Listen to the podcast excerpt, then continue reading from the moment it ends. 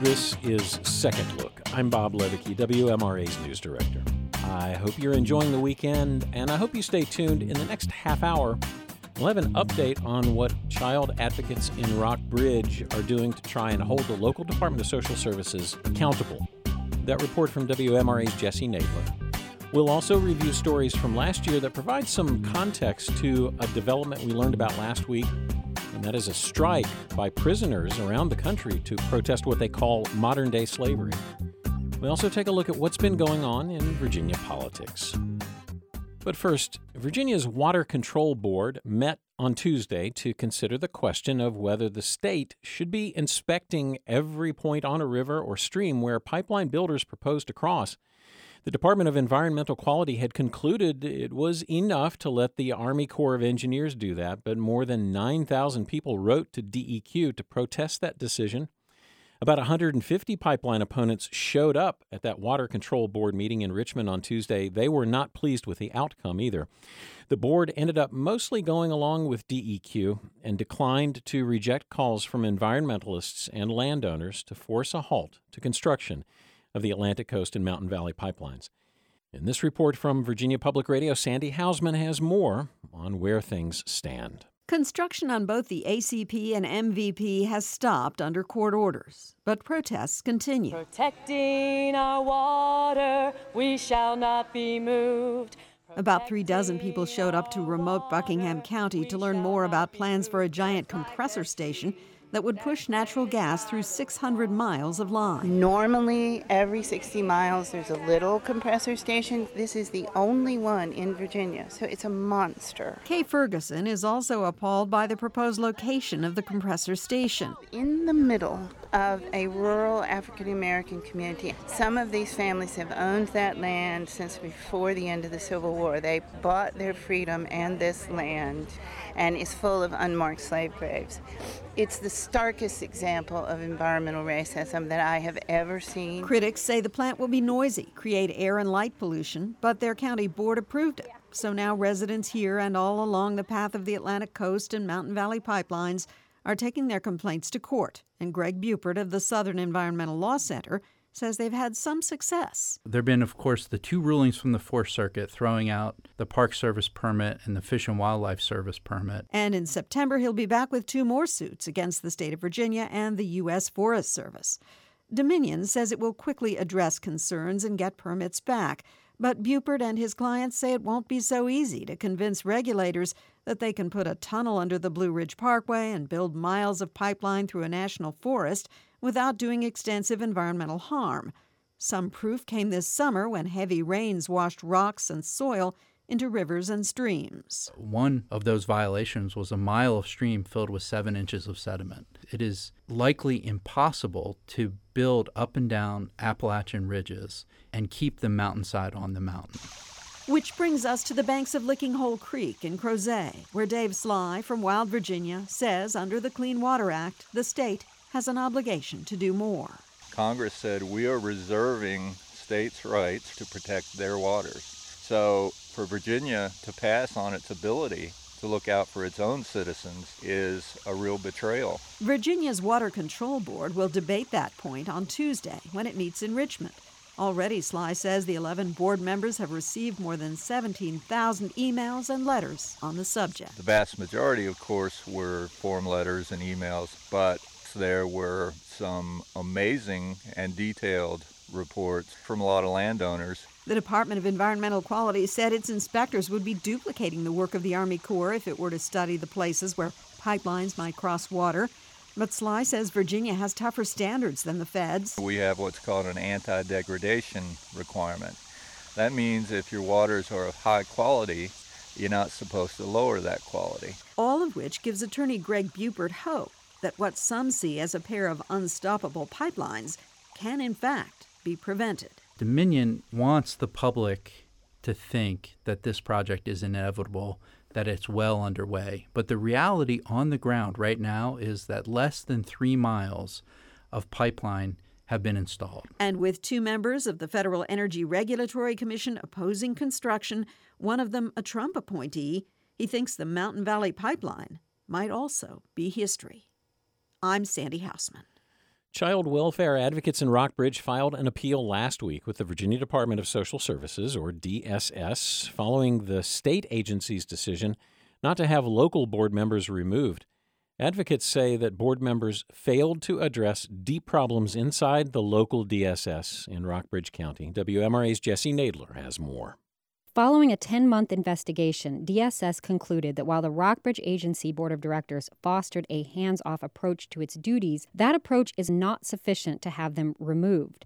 This follows two previous investigations that also looked at deep dysfunction within the Rockbridge Agency, specifically a child protective supervisor who actively ignored, even shredded, reports of child abuse and neglect. One infant died. Child welfare advocates Susan Lawrence and Mark Reed of Rockbridge petitioned the state agency. Lawrence says they are deeply concerned with its conclusions. It's unbelievable to me that somebody can stick their head in the sand and that the State Board of Social Services would accept that as a defense. Lawrence cites the Rockbridge Board's recent hiring of a new director that was quickly aborted after reports surfaced of the candidate's questionable past. All you had to do was Google it. A second grader could Google it. Relatives of the infant who died under Rockbridge DSS's watch are suing the local and state agencies for 17 million. For WMRA News, I'm Jessie Knadler. Prisoners nationwide are being encouraged to go on strike for the next couple of weeks. That is expected to include coordinated work stoppages, sit in strikes, commissary boycotts, and hunger strikes. Amani Sawari is an organizer of this effort and spokesperson for Jailhouse Lawyers Speak. She said that they are demanding humane living conditions, access to rehabilitation, sentencing reform, and the end of what they call modern day slavery. At WMRA, we've been reporting on local approaches to life in prison and uh, disparities on what many people see as a school to prison pipeline, particularly for people of color. A recent report by the Sentencing Project says that nearly one in seven people in prison is serving what effectively amounts to a life sentence. 20 years ago, a book of photos and interviews of nearly 60 lifers in Pennsylvania prisons, where a life sentence really means a life sentence, gave some rare insight into their lives and thoughts. The author of that book, who now lives in Rockingham County, began reconnecting with some of those same people, and WMRA's Christopher Clymer Kurtz talked with him last year. Here's his report. It's been a quarter of a century since Broadway resident Howard Zehr interviewed and photographed the subjects for what became his 1996 book, Doing Life Reflections of Men and Women Serving Life Sentences. He's been revisiting about two dozen of these men and women in preparation for a follow up, which he's calling Coping with life. They've been joyous reunions, he said, but they've also made him very sad when he tries to imagine what it must be like. Zehr recorded his interviews. How do you describe a life sentence today? You remember I asked you how you would describe it 25 years ago. How would you describe it today? Everybody I've ever asked says, whew, first. yeah, I don't even, I don't know if I even have any reference to compare it to because I've been here so been long. so long, yeah. I mean, McDonald's wasn't even open for breakfast when I came to jail. Marilyn Dobrolensky has been in prison since 1972 and has kept herself occupied painting with watercolors, welding, training dogs. She's in the process of filing for commutation. So I'm trying not to get my hopes up to have them let down again because I don't know at this age that would go over very well. How old are you? I'll be 65 this year. Yeah, I thought maybe, yeah.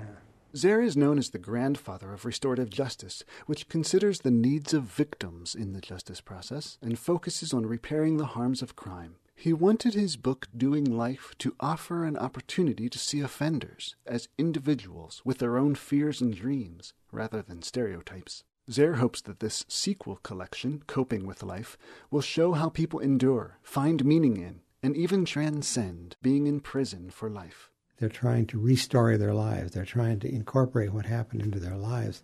I've often talked about that with crime victims, but it's also true with people who commit crimes. And I saw that clearly in Harry Twiggs, for instance, trying to reconcile the terrible guy that he was, as he readily admits, with who he is now today. And you can't just say these are two different, absolutely different people. And the way it's often done is by saying that prepared me and gave me the insights that I can now use, that made me who I am and I can now use to help others. Here's Harry Twiggs, a lifer that Zehr said is using his past to help others. One of the counselors told me, she said, your problem is not drugs and alcohol or crime. She said, your problem is you. You have a Harry Twiggs problem. I'm trying to make up, you know what I mean, for all the years and, and the pain and the suffering and stuff that I that I've caused people. When I was out there, I was in the way. Now I'm able to show people that's trying to find their way. I can show them. Kimberly Joins is another person who tries to support others in facing adversity. She works as a certified peer specialist with younger women in prison. What would you say today if you were describing a uh, life sentence? How would you describe it? Oh boy. I've been thinking about this for a long, long time. The good thing about it is the joy I receive from helping myself and others. The bad part about it is the negativity. You have to fight with every fiber of your being to be constructive. It's just heart wrenching to see so many people that really had to live pillar to post. I extend my compassion and my comfort in the best way I can um, to help them realize there is so much let me see a better way to phrase it. It's so much more joy than there is hardship. You just have to come to a point in your life where you believe goodness feels better than the pain you've endured. Zehr doesn't know yet whether this collection, Coping with Life, will end up as an exhibit or a book, but he is sure that if he were to be photographed in a prison setting, he'd look like a prisoner too. That's why in his photography he uses a plain backdrop. I want you to confront the person, what they look like, what their eyes are saying, what they're saying with their voice, and not have other things to make judgments with. However it takes shape, Zehr's result will be a glimpse inside, into the people who are living, likely for the rest of their lives, behind fences and locked gates, and, for those of us on the outside, maybe even into our own expectations of the criminal justice system. For WMRA News, I'm Christopher Clymer Kurtz. Many advocates say that our school system fosters racial disparities in our prison system because children of color are more likely to be punished in the classroom. Former Albemarle NAACP Director Rick Turner spoke at a monthly Democratic breakfast last year, and along with the panelists, he talked about how disproportionate discipline for racial minorities ultimately leads to increased contact with the criminal justice system. WMRA's Marguerite Gallorini filed this report. The school to prison pipeline was the focus of this month's Democratic breakfast. Dr. Rick Turner, former president of the local NAACP for the past 12 years, was one of the panelists invited to speak on the subject. His career has revolved around education and racial justice in the school system, including higher education. But he realized it starts at a much earlier age. It really didn't dawn on me till last night that I better start talking about preschool. And I was surprised to find out that preschool children are three times more likely to get suspended than K through 12th grade combined. What is it that teachers are not aware of? When we pay attention to negative behavior in children, that's what we get. And when we pay attention to positive behavior in children, we get that too. And children of color are much more likely to be suspended. African Americans are only 19% of the preschool enrollment, but comprise more than 50% of all suspensions. Children who are suspended are 10 times more likely to one, drop out, two, have low achievement, three, enter the juvenile justice system, and four, are suspended again and again.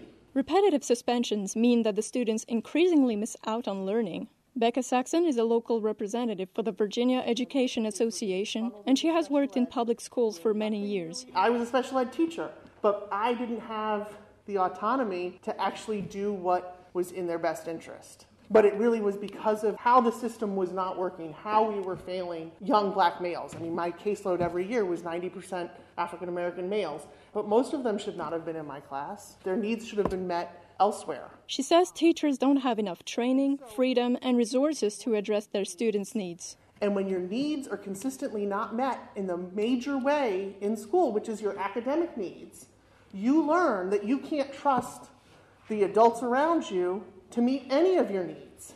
And you shut down.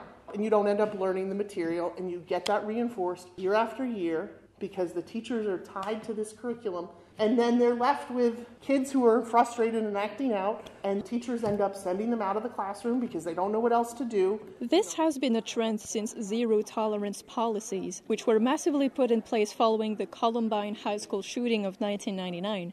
A study published this year by two researchers from the University of Kansas and Michigan State University argues that it disproportionately affects students of color, and in particular black girls. They show that in the year of 2011 2012, black girls in middle school were suspended six times as often as white girls. Zero tolerance policies also result in sending students to juvenile court, says Joe Szakos. He is the executive director of the nonpartisan Organization for Social Justice, Virginia Organizing, working on bringing parents and school staff together to break this trend. Our chapter in Fredericksburg was meeting with parents in Stafford County and a report came out that Virginia was sending more students to law enforcement than any state in the country. And there are more students of color as part of that that were getting sent to law enforcement.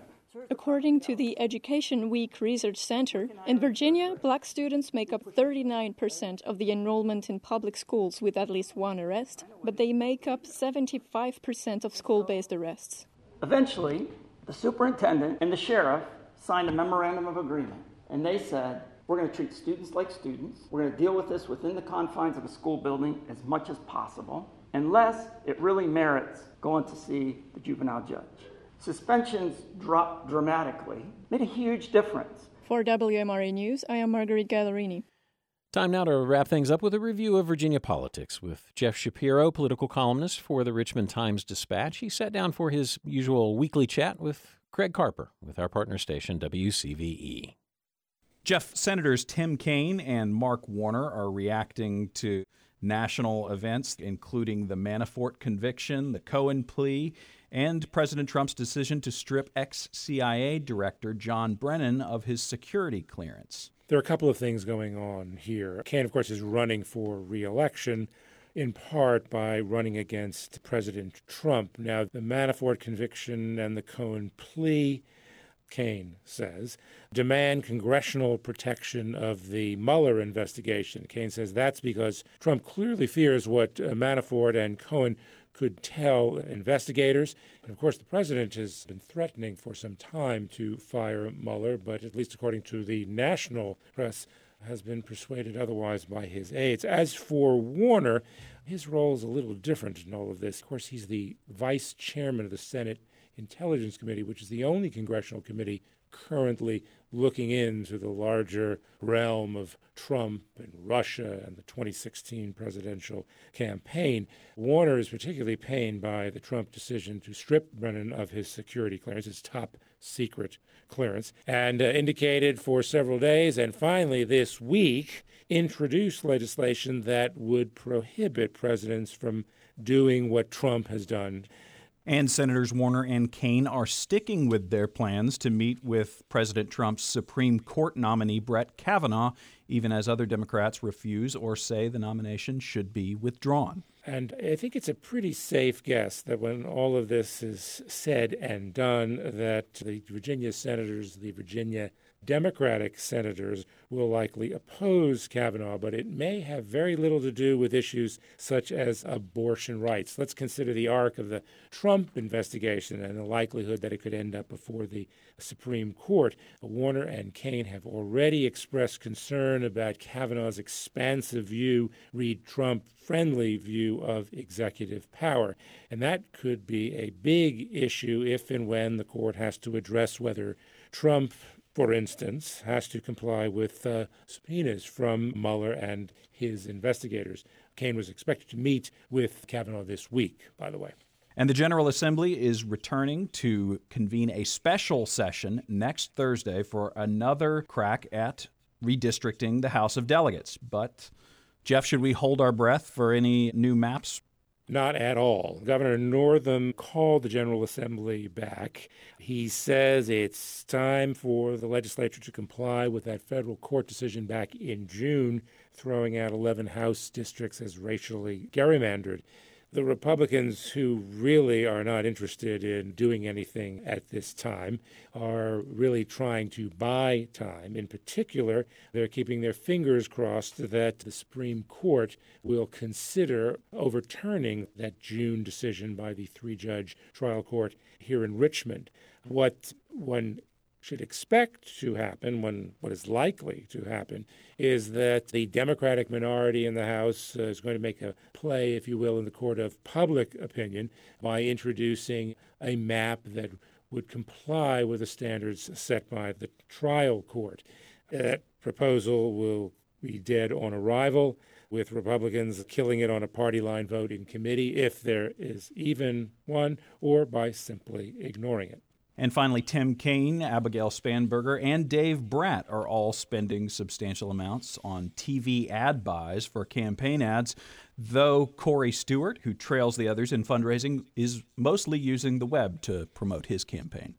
So the advertising in the Spanberger Brat race is going to be watched, pun intended, closely.